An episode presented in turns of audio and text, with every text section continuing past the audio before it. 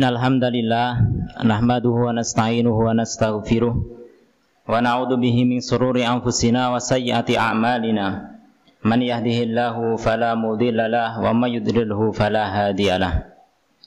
Asyhadu an la ilaha illallah wahdahu la syarika lah wa asyhadu anna sayyidana Muhammadan abduhu wa rasuluh alladzi la nabiyya wa la rasula ba'da.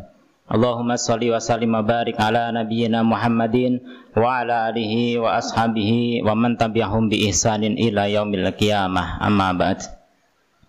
Alhamdulillah, segala puji kita panjatkan kepada Allah Subhanahu wa taala yang masih menghidupkan iman dalam diri kita sehingga kita semuanya berkesempatan untuk terus mendekatkan diri kepada Allah lewat amal-amal ketaatan. Dan semoga Allah Subhanahu wa taala senantiasa memberikan kesabaran serta keistiqomahan untuk selalu berada di atas jalan kebaikan dan kebenaran ini.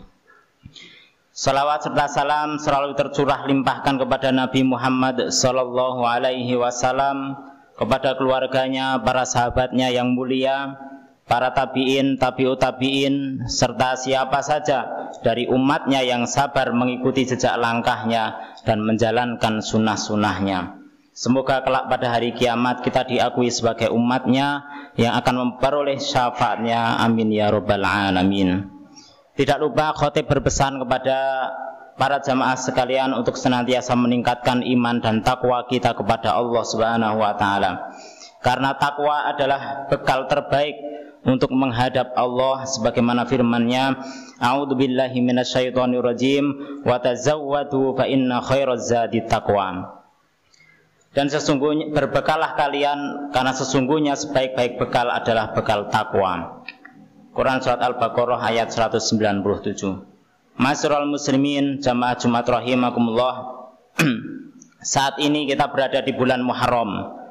Bulan Muharram termasuk bulan-bulan haram sebagaimana firman Allah Subhanahu wa taala, inna iddatas syuhuri 'indallahi 12 syahran fi kitabillahi yauma khalaqas samawati wal ard minha arba'atun hurum dzalika dinul qayyim fala tadhlimu fihinna anfusakum wa qatilul musyrikiina kaffah kama yuqatilunakum kaffah wa'lamu annallaha ma'al muttaqin. Sesungguhnya jumlah bulan menurut Allah ialah 12 bulan sebagaimana dalam ketetapan Allah pada waktu Dia menciptakan langit dan bumi. Di antaranya ada 4 bulan yaitu bulan haram. Itulah ketetapan din agama yang lurus, maka janganlah kamu mendolimi diri kamu sendiri di dalam bulan yang 4 itu, dan perangilah kaum musyrikin semuanya sebagaimana mereka pun memerangi kamu semuanya, dan ketahuilah bahwasanya Allah beserta orang-orang yang takwa. Quran surat At-Taubah ayat 36. Masyarul muslimin, jamaah Jumat rahimakumullah, penyebutan bulan haram karena maknanya adalah hurmah, kemuliaan, yaitu 4 bulan ini memiliki kemuliaan yang lebih dibandingkan bulan-bulan lainnya. Selain itu pula maknanya adalah keharuman, larangan untuk melakukan peperangan, kejahatan dan kezaliman. Karena pada zaman dahulu orang ketika hendak melaksanakan haji, mereka membutuhkan waktu yang panjang mulai dari bulan Dzulqa'dah hingga bulan Muharram. Namun mereka merasa was-was dan khawatir akan keselamatan dan keamanan mereka karena banyaknya peperangan dan perampokan, sehingga harus mendapatkan jaminan keamanan. Maka dengan ketetapan ini tidak boleh ada kejahatan yang terjadi khusus pada 3 bulan tersebut. Maka Allah SWT menyebutkan dalam ayat di atas, janganlah kalian berbuat zalim pada 4 bulan itu.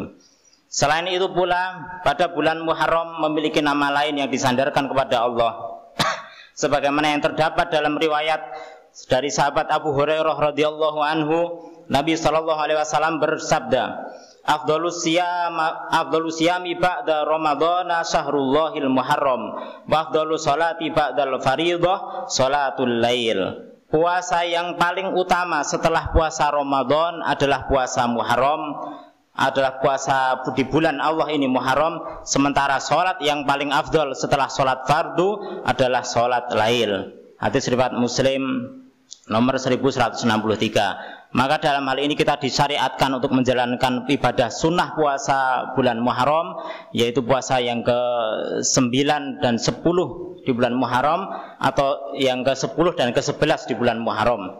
Mengapa demikian? Karena orang-orang Yahudi juga puasa di 10 bulan Muharram. Maka Rasulullah SAW memerintahkan supaya kita menyelisihi kaum Yahudi, sehingga menambahkan satu hari sebelumnya atau satu hari sesudahnya. Ibnu Rajab Al-Hambali rahimahullahu ta'ala menjelaskan bahwasanya Nabi SAW terkadang menamakan bulan Muharram dengan Syahrullah, bulan Allah. Penisbatan kepada nama Allah menunjukkan akan kemuliaan dan keutamaannya, karena tidaklah Allah menisbatkan sesuatu kepadanya kecuali bagi makhluk-makhluknya yang khusus, sebagaimana penisbatan Rasulullah, Baitullah, Naqatullah, Khalilullah, dan lain sebagainya. Kaum muslimin jamaah sholat Jumat rahimakumullah, adapun yang tidak kalah penting adalah Muharram menjadi bulan yang sangat identik dengan amalan hijrah. Hal ini tidak lepas dari sejarah penetapan tahun hijriah. Pada zaman Khalifah Umar bin Khattab radhiyallahu anhu, beliau mengajak musyawarah kepada para sahabatnya untuk menentukan kalender yang nantinya menjadi acuan penanggalan bagi kaum muslimin. Ada kemudian yang mengusulkan penanggalan dimulai dari tahun diutus Nabi SAW. Sebagian lagi mengusulkan agar penanggalan dibuat sesuai dengan kalender Romawi, yang mana mereka memulai hitungan penanggalan dari masa Raja Alexander atau Iskandar. Kemudian yang lain mengusulkan lagi dimulai dari tahun hijrahnya Nabi SAW ke kota Madinah.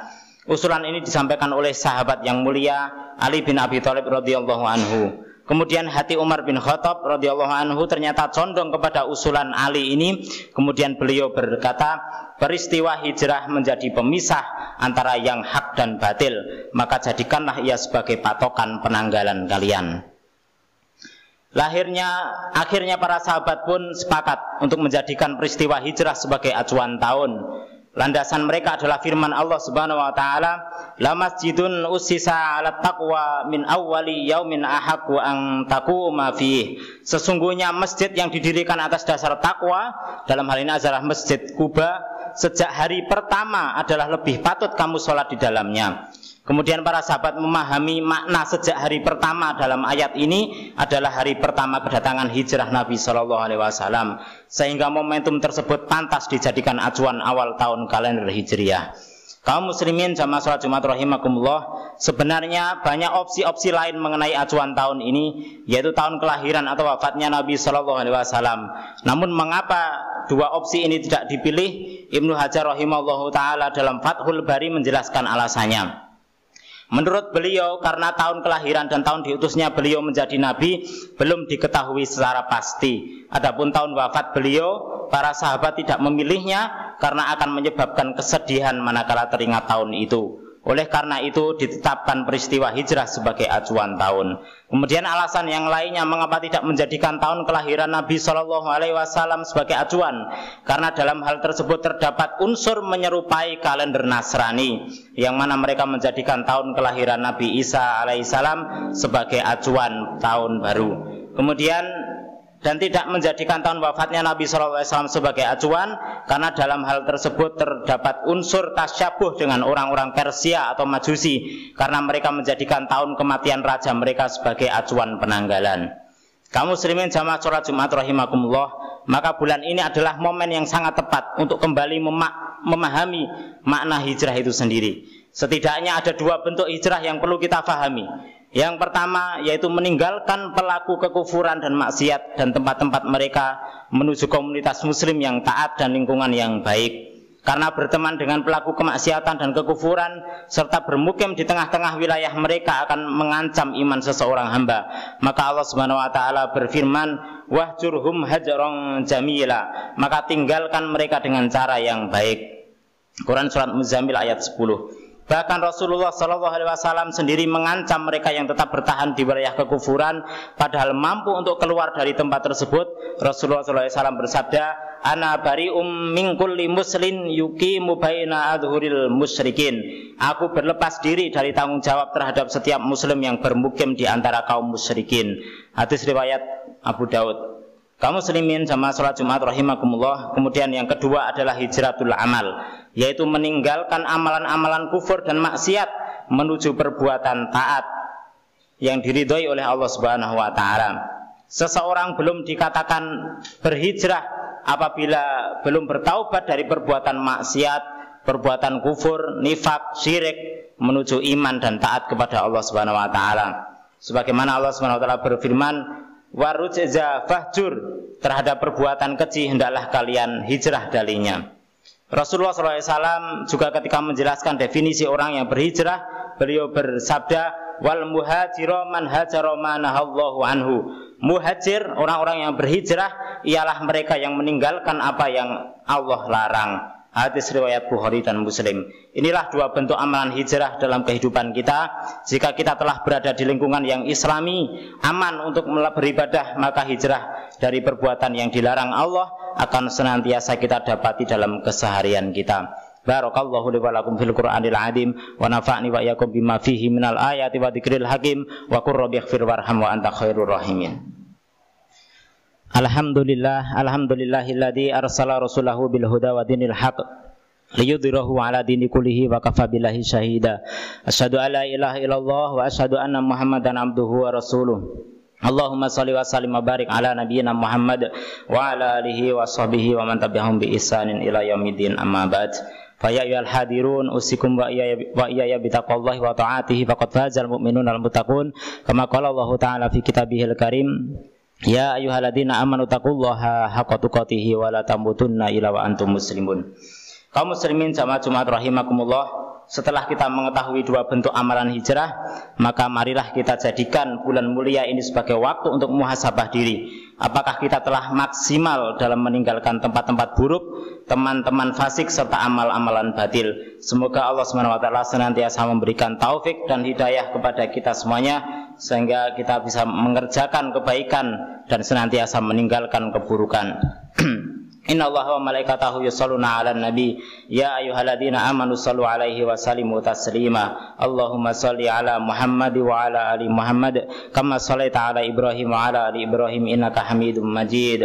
Allahumma ighfir lil mu'minina wal mu'minat wal muslimina wal muslimat al ahya'i minhum wal amwat innaka samiun qaribun mujibud da'wat wa ya qadiyal hajat. Rabbana dzalamna anfusana wa illam taghfir lana wa tarhamna lanakunanna minal khasirin. Rabbana ighfir lana dzunubana wa li ikhwanina alladziina sabaquna bil iman wa la taj'al fi qulubina ghillan lil ladziina amanu rabbana innaka ra'ufur rahim. Rabbana hab lana min azwajina wa dzurriyyatina qurrata a'yuni waj'alna lil muttaqina imama. Rabbana arinal haqqa haqqan warzuqna ittiba'ah wa arinal batila batila warzuqna ijtinabah. Rabbana atina fid dunya hasanah wa fil akhirati hasanah wa qina adzabannar. Subhana rabbika rabbil izzati amma yasifun. Wassalamun alal mursalin walhamdulillahi rabbil alamin. Ibadallah hakimis salah.